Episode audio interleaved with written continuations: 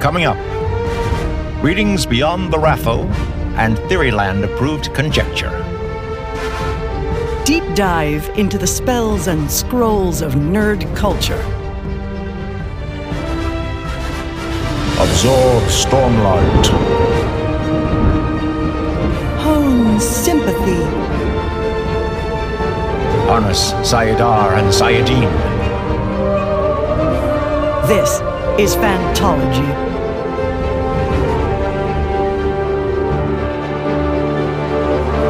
You may have heard of us.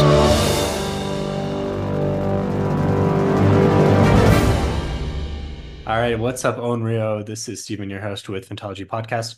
I have my lifelong friends, Jake, Josh, and Ryan, on with me, and we're talking about the sensation Blue Eye Samurai Season 1 out on Netflix, kind of the end of 2023. We watched it, and I'm just gonna, I guess, spoil it right here and say I think it's worth the hype. It was really good. Oh yeah, definitely worth the hype. Steven, you spoiled it when you said it was sensational. You called it sensational. In You called call it a sensation. I said the sensation, so you know, still a oh. little unclear. Like a Oh, okay. sensation could be overrated. Okay. Like Fourth Wing is a sensation. Is it sensational? No, Yes. no, it is not. Good example. Can I agree with Steven? I, I thought it was also sensational, even though he didn't say that. I thought it was sensational too. It was great. Fantastic. Two thumbs up. But Yeah. Nice. a lot of adult content. I'm doing a little, but I mean, I like how it's blurring in between your fingers when you do that. For for you video watchers. yeah, definitely definitely two thumbs up. Definitely a lot of content. I first started watching this. I had heard great things and I was at my mother-in-law's with my brother-in-law watching it and who quickly realized this was not a show for my mother-in-law's living room. Wait, in the living room, like on the TV or like on yeah, your yeah, yeah. On the TV. On the TV. That's how you watch TV Wow. together, man. Jake, Jake, man, that is I didn't check the I didn't check the content rating. So check it. Check it. Yeah, I agree with all of you guys. It was great. I, I think that none of us have super big anime bona fide bona fides, bona fides, however you say that bona term. bona fides. Yeah. I think we're we're trying to get into it outside of Fantology. Me and Jake and Ryan with some of our other friends are doing like a watch through of like that are way more into anime are doing like a watch through Full Metal Full Metal Alchemist. Anyway, we're trying like I'm personally trying to become more, you know, become more culture yeah more cultured and just Yeah. open to this uh, th- this way of telling stories. Well no because because for me i've always struggled with traditional quote unquote traditional anime kind of like the the dragon ball.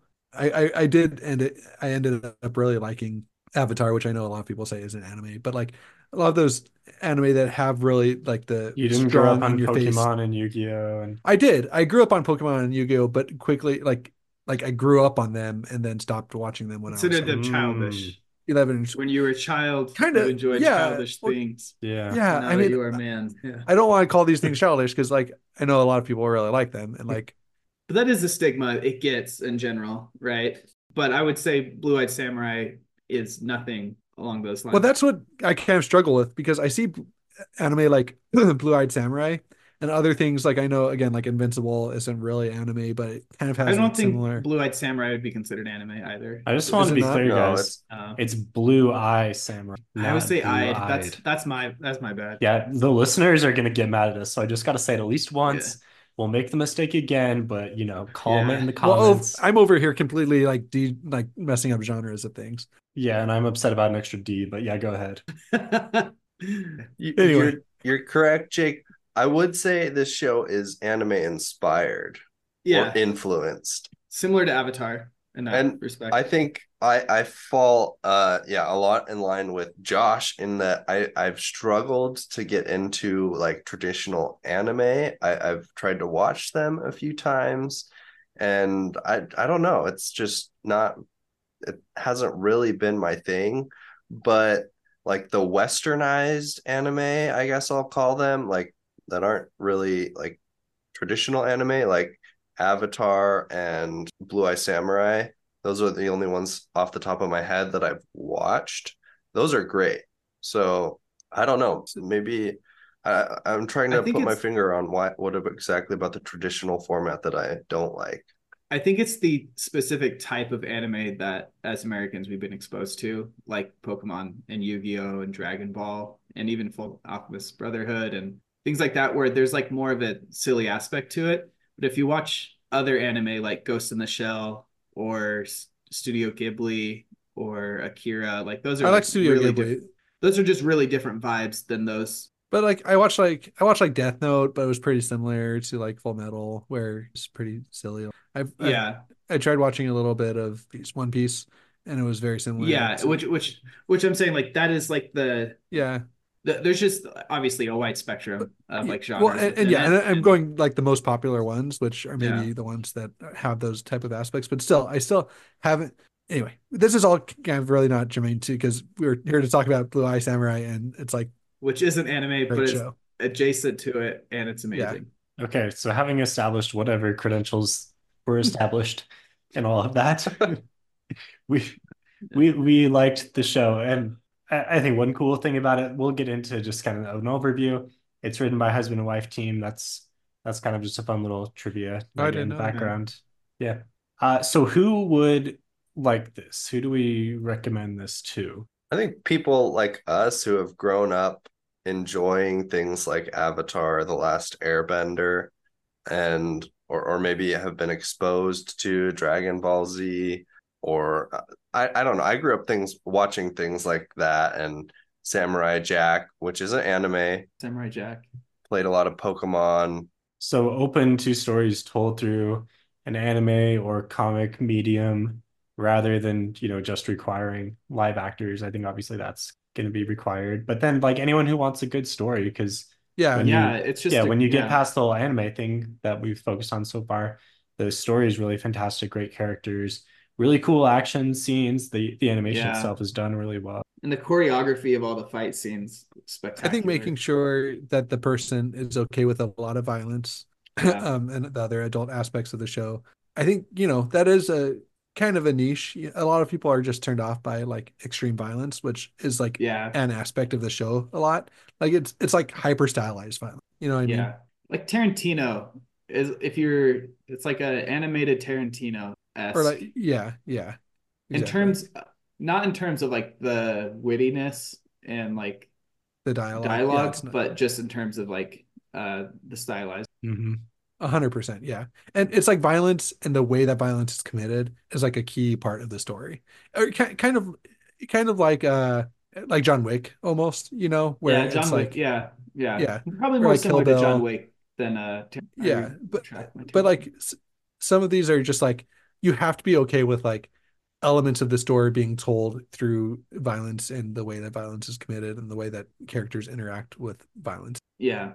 Yeah, for sure. If you like if you were to edit those aspects out of the show, you'd still have a good story, but the storytelling would be hmm Yeah, there's at least two episodes that basically span an entire fight with some other storytelling methods mixed in. So that would be, you wouldn't be able to unravel it without that element. Yeah, also anyone who's a uh sucker for a good revenge story, yeah, I Yeah. think if you're into Count of Monte Cristo, Best Served Cold, Django Unchained, refer back to uh some Yeah. Tarantino. I read uh Abercrombie's year year end year end of 2023 blog post and he said this was a show that he really liked and something like who knew that I would have gone for a show with a strong female lead revenge story.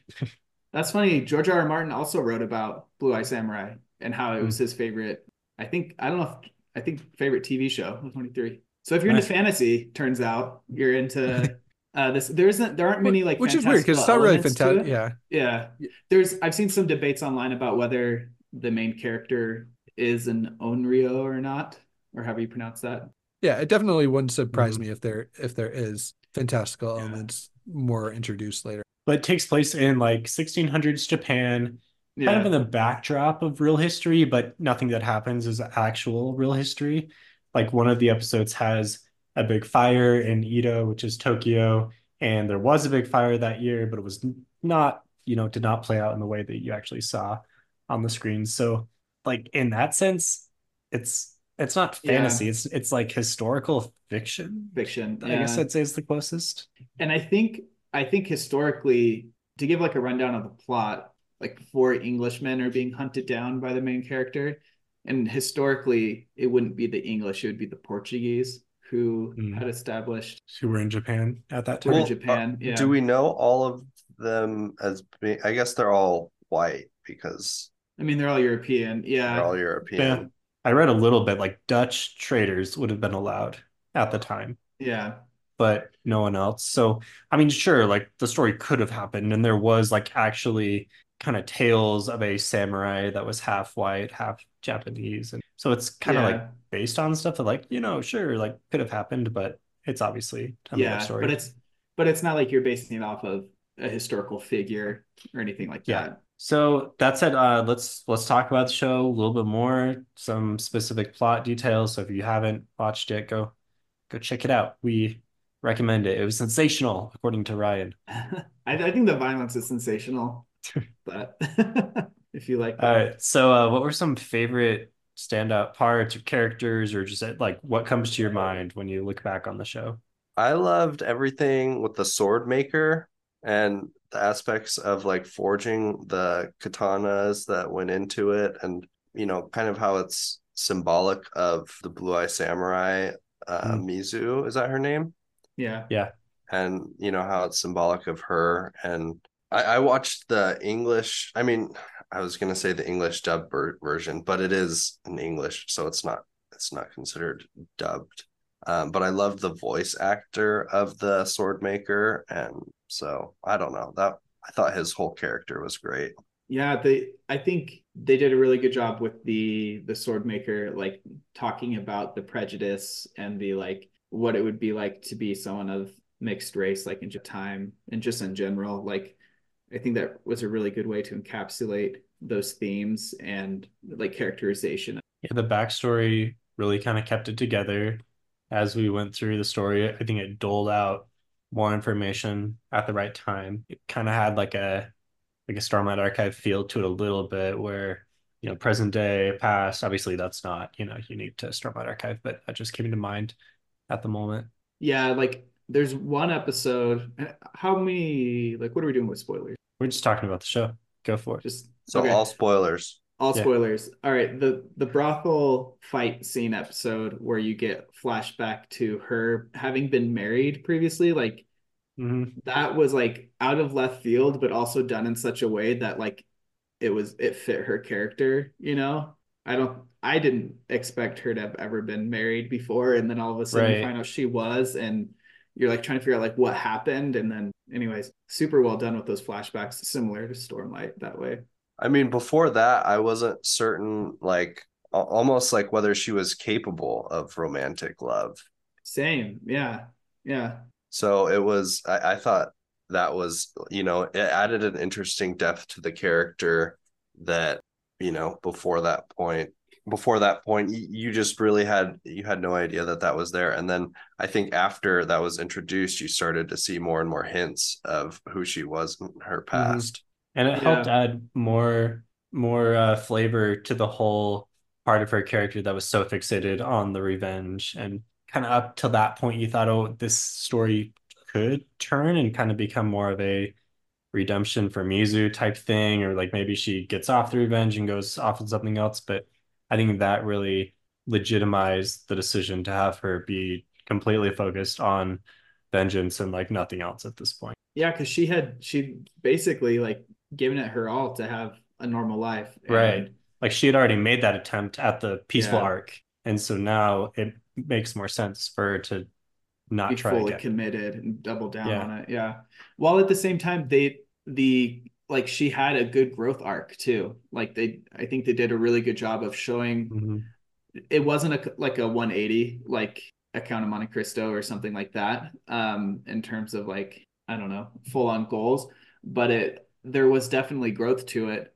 And then the ending, like what did you? I mean, I don't know if we should skip to the end, but just speaking of character growth, the way it ends with her sailing to London with Fowler, like I feel like that was an intriguing way to show like almost a regression, you know, of growth yeah it's like on one hand she didn't kill him and maybe you could see growth that way. But on the other hand, she somehow believed him and is going to London with him. She thinks that's the right way to go. Right. Kind of shows maybe in certain ways she's a little naive, in my opinion. Yeah. Yeah.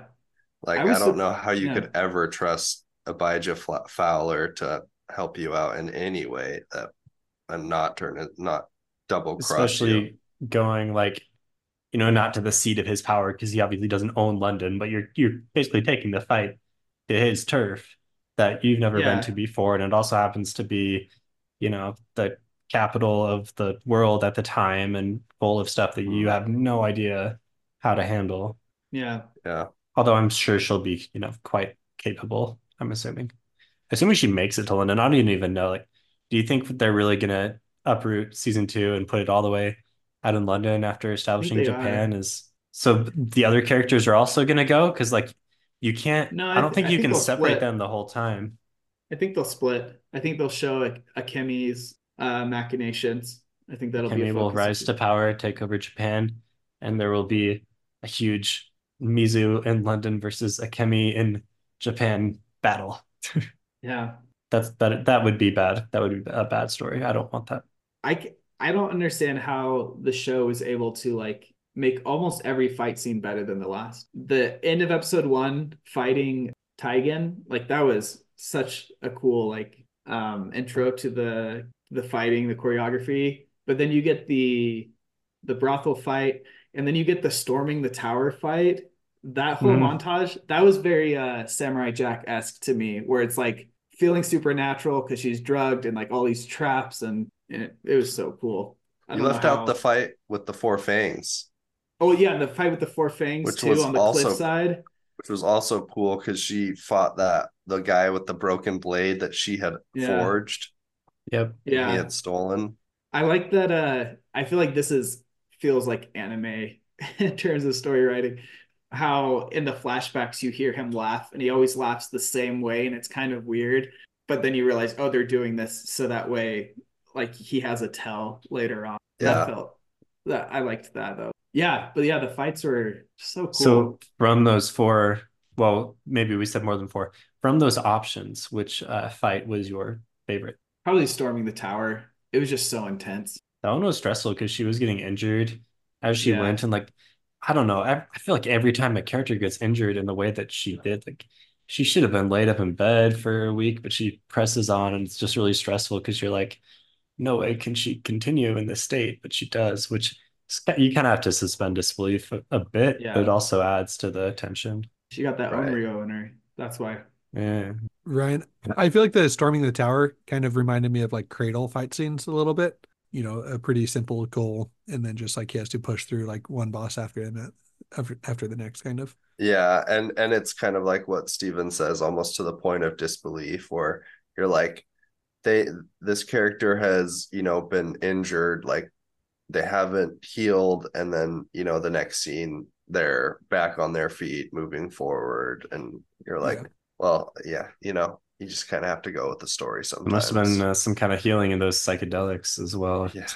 Yeah, they they definitely ride that line of like she's doing too much, and I'm I haven't heard anyone s- accuse her of being a Mary Sue, which I think like is fair to discuss, but at the same time, the the way the story is done, I think it's pulled off where you don't feel that way. I don't know. What do you guys think about that? No, because she actually gets beat up. Like that's the thing is she actually takes, takes yeah, but beatings. but she takes like what would be mortal wounds, you know, and yeah, and takes But, on yeah. 40 to 50, compared you know, to other people. trained fighters at once. Yeah. Yeah, yeah, but it, it feels earned though. Oh, Go ahead. It Ryan. does feel earned, yeah. Well. I, I felt like that is, you know, part of the anime influence is that Mhm.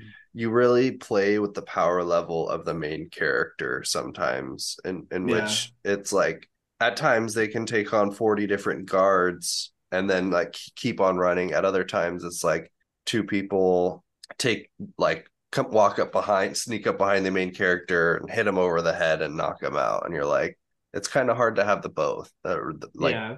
you know the the same character being capable of both but i do i do as i've watched some more of the um like the full metal alchemist brotherhood I, it seems you know, like very much an aspect. Is that you know at times you power level up the char- the main character, other times you make them weaker, just kind of depending on the situation and what what story the author wants to tell. I will say probably the most unrealistic was the tower scene, just because she had to fight through so much. And I Mhm. I think part of that feeling earned is you see her have to like recover for so long afterwards, you know? So you do see like full effects of that. And the adrenaline is just so high in the moment, you want her to keep going. It's not again, it feels it feels like the character has earned that as well as like the story deserves this continuation. Um, I will say that that has kind of capped off one of the things that I I felt a little bit sad from this season was that I feel like she didn't have a, a fair fight with Abijah Fowler. You know, he's he's kind of played as being like an expert swordsman and he's like trained in weapons till he's bored. I was really hoping there would be, you know, an epic showdown Mm. like on close to even footing between them. Yeah. I mean, they fought for a while until the the town until Tokyo started burning down. Yeah, I guess that's true. But in that case, like she was sort of pursuing him, right? I, It I wasn't don't, like a duel like It yeah, it didn't feel like a straight up fair duel. Yeah, I think I think they established he's a better swords person she is. Right? How was she Like, winning Hmm. in that in that fight? Didn't Taigen come in at the end and help? And then she told him to leave to go help Akemi. So it was like 2v1 for a minute and then Yeah. things were on fire. It was a lot back and forth. This the scales were tipping both ways the whole time. Okay. I mean, it was a fun fight, but you're right. It was Yeah. not a straight up awesome duel where it seemed like anything could happen. Like there were certainly some uh, restrictions placed upon the whole thing. My understanding of the world building is a straight up 1v1 she would lose against. Wh- Which seems maybe a little unbelievable based on how many people we saw her take out. Like, Yeah, but did you see the the flower cut he did? yeah, yeah. I I think I mean, yeah, it's like kind of earned, but at the same time, it's it was a little unbelievable the number of people that she was taking out, and I didn't feel like she like her training consisted of you know training in the practice yard for years. Like I, I don't feel like that's anything I mean- special compared to what other people are getting in terms of training. She She's was got she was cool watching all the different forms of like, you know, even like the ones The that secret dojos forms. yeah, keep Yeah. secret. Yeah. I don't know. I it didn't really seem like she had more opportunities than the other average Japanese uh, person that wanted to be a samurai. I took that as her like learning a lot of different techniques, and then the time after she left was her like perfecting it. It wasn't like that's all the training she had. Um, also, like I don't think anyone else was as dedicated as she was to. Yeah, I Like think you're supposed to really skills. get behind the whole vengeance, maniacal drive that she has towards all Like of she's this. like, I I don't want to be happy in life. I just want to get my Yeah. revenge, and that's it. Right, right. Let's go on to a different character. Let's talk about Taigen and or Akemi because they c- obviously kind of connect. I really liked Taigen's character. Yeah, he's giving me major Zuko vibes hmm from Avatar. I've seen enough Avatar to to get that reference at least. Yeah, he, he definitely does give Zuko vibes, and especially in the beginning where he's kind of using Akemi. You know, he, he's very deceitful. And he's a bully. Yeah, he's he he bullied uh Mizu. I guess he does seem to change a little bit qu- too quickly, in my opinion, towards like becoming a little bit more honorable. Mm. And so maybe that aspect of his character I, I wasn't super happy about. Like I, I think I think the great thing about Zuko's development in Avatar was that, you know, it, it took place over three seasons. Yeah. And there were a lot of times where he made the wrong decision. So it's like he was kind of like progressing as a character and but he would have significant setbacks backs. And I mean, it's like just over one season, eight episodes so far, Taigen has just like made a huge change as a character. I don't see him as not being honorable to start. Like he would bully Mizu, but everyone like it wasn't it wasn't so much as like oh he's a bully to her like everyone viewed her that way but when she re-encounters him as an adult, like he was still an honorable person, but his honor and glory is like it's like more him focusing on obtaining glory and then realizing he doesn't need to rather than being a good person so much. Like I think he was still like a like I don't think he was like using a Akemi in the same way. I think he just realized now that he has been shamed, he'd have to go like reclaim that. Yeah, I don't know. I mean, I, I guess I'm more basing it off of the fact that with Akemi, he was playing like this, you know, like humble person who was so excited to marry her. But then when she leaves and he was with like other members of his dojo, he was kind of like, oh, like let me put my arms around these other women and, you know, like talk about yeah. how I'm gonna marry this princess and be so great. It it kind of seemed like somebody who was using Akemi and Akemi was like, Mm. you know, giving up everything or like doing everything she could to marry him, whereas his love seemed disingenuous.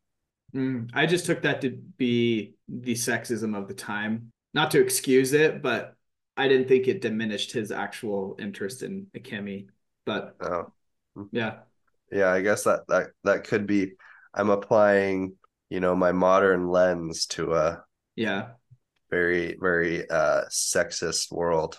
I was applying my all men are pigs lens. Mm. So I think honestly, my favorite part of the whole season, I mean, the fights were all awesome, but I tend to like character stuff more.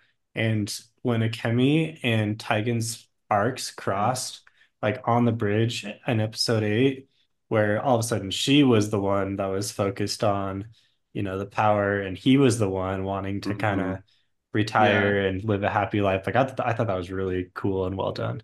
and there's lots of themes of like like sexism and like racism and everything in the show and i think it like causes an interesting discussion of like like him being a man in that society he can decide he wants to just like settle down and like he can make that choice but in order for her to like have a choice in her life she has to go pursue this power Mm. that makes sense like anyways like she can't she can't just choose to like settle down in a way she'd want to her choosing to not fight for power is being told what to And that was kind of what her mentor, Yeah. Seko, something like that, was was drilling into her over and over. I don't Yeah. remember what his phrase was, but but then, you know, it kind of came along nicely by the end too, where he was like, you know, I'm I'm proud of you, go your own way, yeah and then tragically See- died.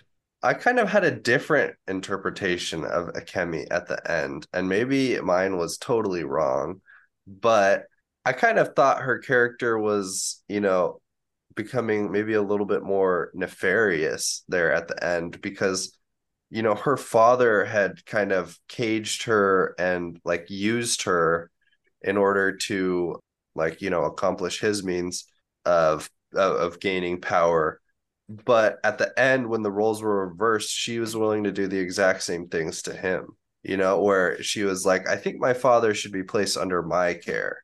So he i mean i think she's hinting at the Mm. fact that she's going to be you know using him same way. I think Yeah. she is going to be using him. I saw that more as revenge less that she's turning nefarious in general.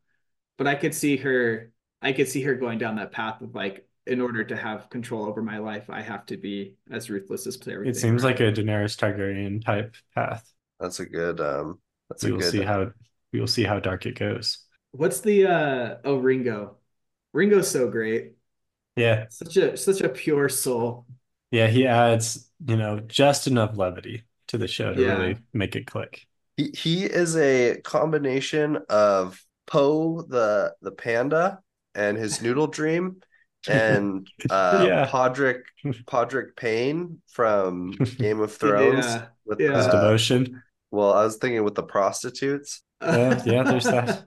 That There's too. that too.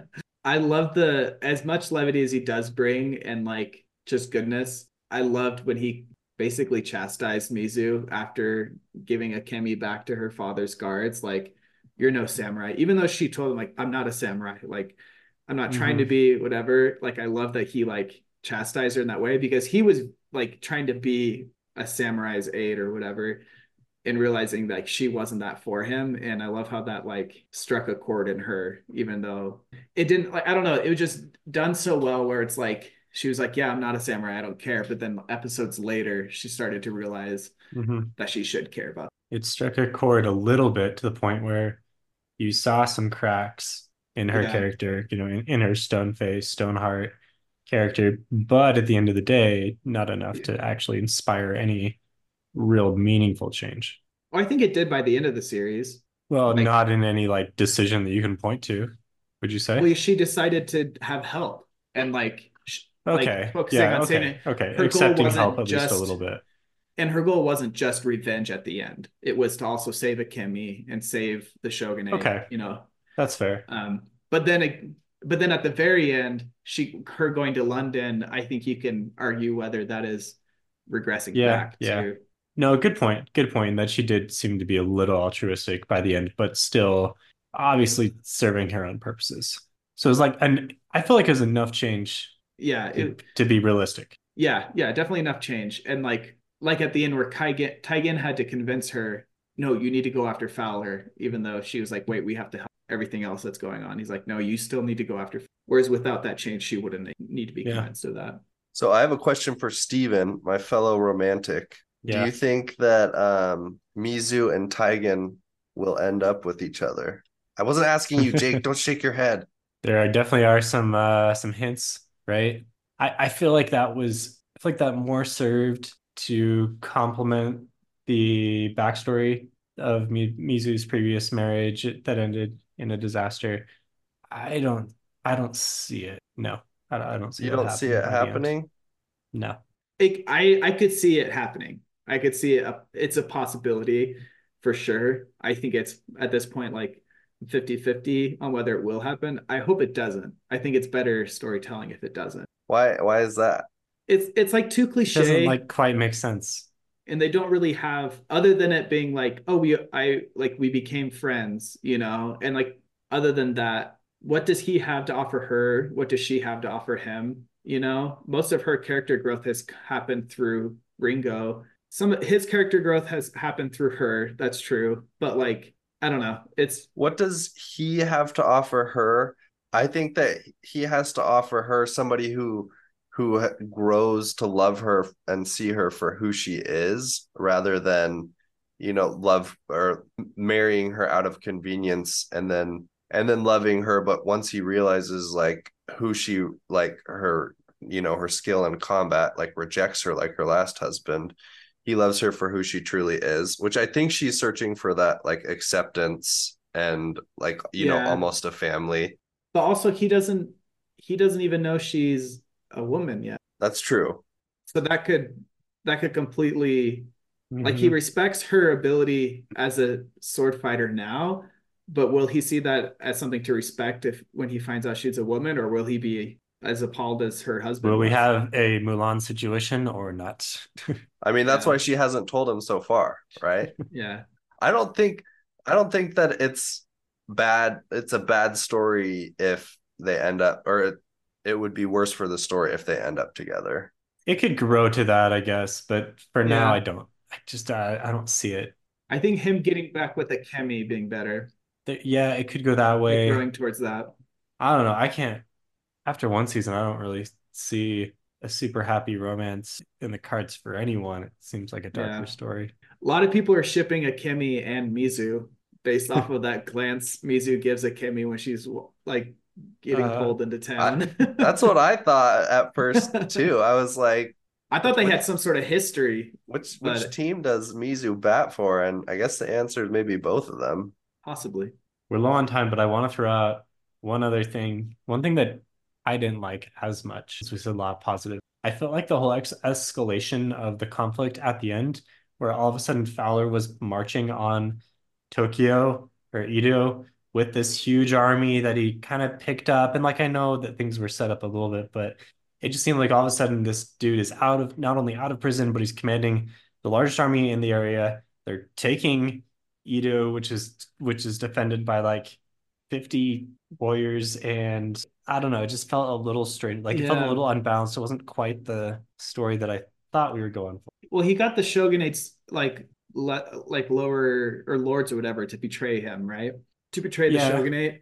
And so like that's how I chalked up where he got the army and how he was able to like hide it because they would have just assumed it was part of the shogunate's army. Yeah, I think, you know, it kind of makes sense, but I just feel it was escalated really quickly to the point Yeah. where all of a sudden the story was not quite how what I had envisioned for six Yeah. or seven episodes. I think it, I agree. It accelerated really fast. I want to tell you about a story that happened to me this week in which I'm watching uh, Fullmetal Alchemist Brotherhood, and I'm like on episode like 13 or 14. I'm like, wow, I must be getting to the end of the first season. There's no and then I look man. at how many seasons, are, and there's one season, and it has There's- yeah. 128 episodes. I'm like, no, no, no, no. It has 54 or 64 episodes. Yeah, it's Oh, they list it okay. as done Sorry. sub. sorry. Yeah. Okay, yeah, you're right. It has 64 episodes. You're really close that's to the lot. end, Ryan. That's a lot better. A lot that uh, i mean yeah that that is definitely better but I, it could definitely use some brevity so i think Yeah. they need to learn from each other a little bit all right Well, again, it's just the source material of Fullmetal Alchemist Brotherhood is like a comic, you know, Yeah, an that's ongoing true. comic series. So it's it's much more serialized. I think my main issue, uh, sorry, I'm gonna, I got one more point on this thing, is I feel like the big point of all this was that Fowler has the guns, and the guns are great to neutralize, you know, to give yourself a leg up if you're disadvantaged or you have a smaller army and you have a technology Yeah. uh, superiority, right? So when you've got the guns, but you've also got three times as many warriors, it just kind of, it's like, Yeah. I feel like it would have been cooler to storm in with 50 and take down a huge army because all of a sudden they've got the guns. It's like, holy crap, this European dude with the technology, he's a big problem. But it's just like not quite there. Like it, it's mostly there, but it's just a little off. Yeah, I didn't my- really think much That's my about it. storytelling thing. I think if you do think about it, there's probably some holes to holes in the story there. Anyway, uh, any final words? Really good show. Not for your mother-in-law's living room. Yeah, not for your mother-in-law's living room. Definitely deserves all the hype it's getting, though. I'd say. Yeah, for sure. Yeah, I watched Daniel Greene's like end of the year awards. I don't remember where it ended up. It was probably second or third in the best TV show. I'm pretty sure The Last of Us won that category, It's but it was that was it was up there. year. it'll Yeah. be interesting to see if they can maintain that level of success um in the second Yeah. season It came out of nowhere, and so like no one really had any expectations. I had heard about it I from I think Jake at first, and then from yeah, another Jake, friend. I heard about and- it from Jake first. Yeah. Way to be I a heard about it in passing. Craig and Grant had watched it. I was like playing Baldur's Gate with them, and Craig was like, "I'm almost done with Blue Eye Samurai." Never heard of it before then, but it's amazing.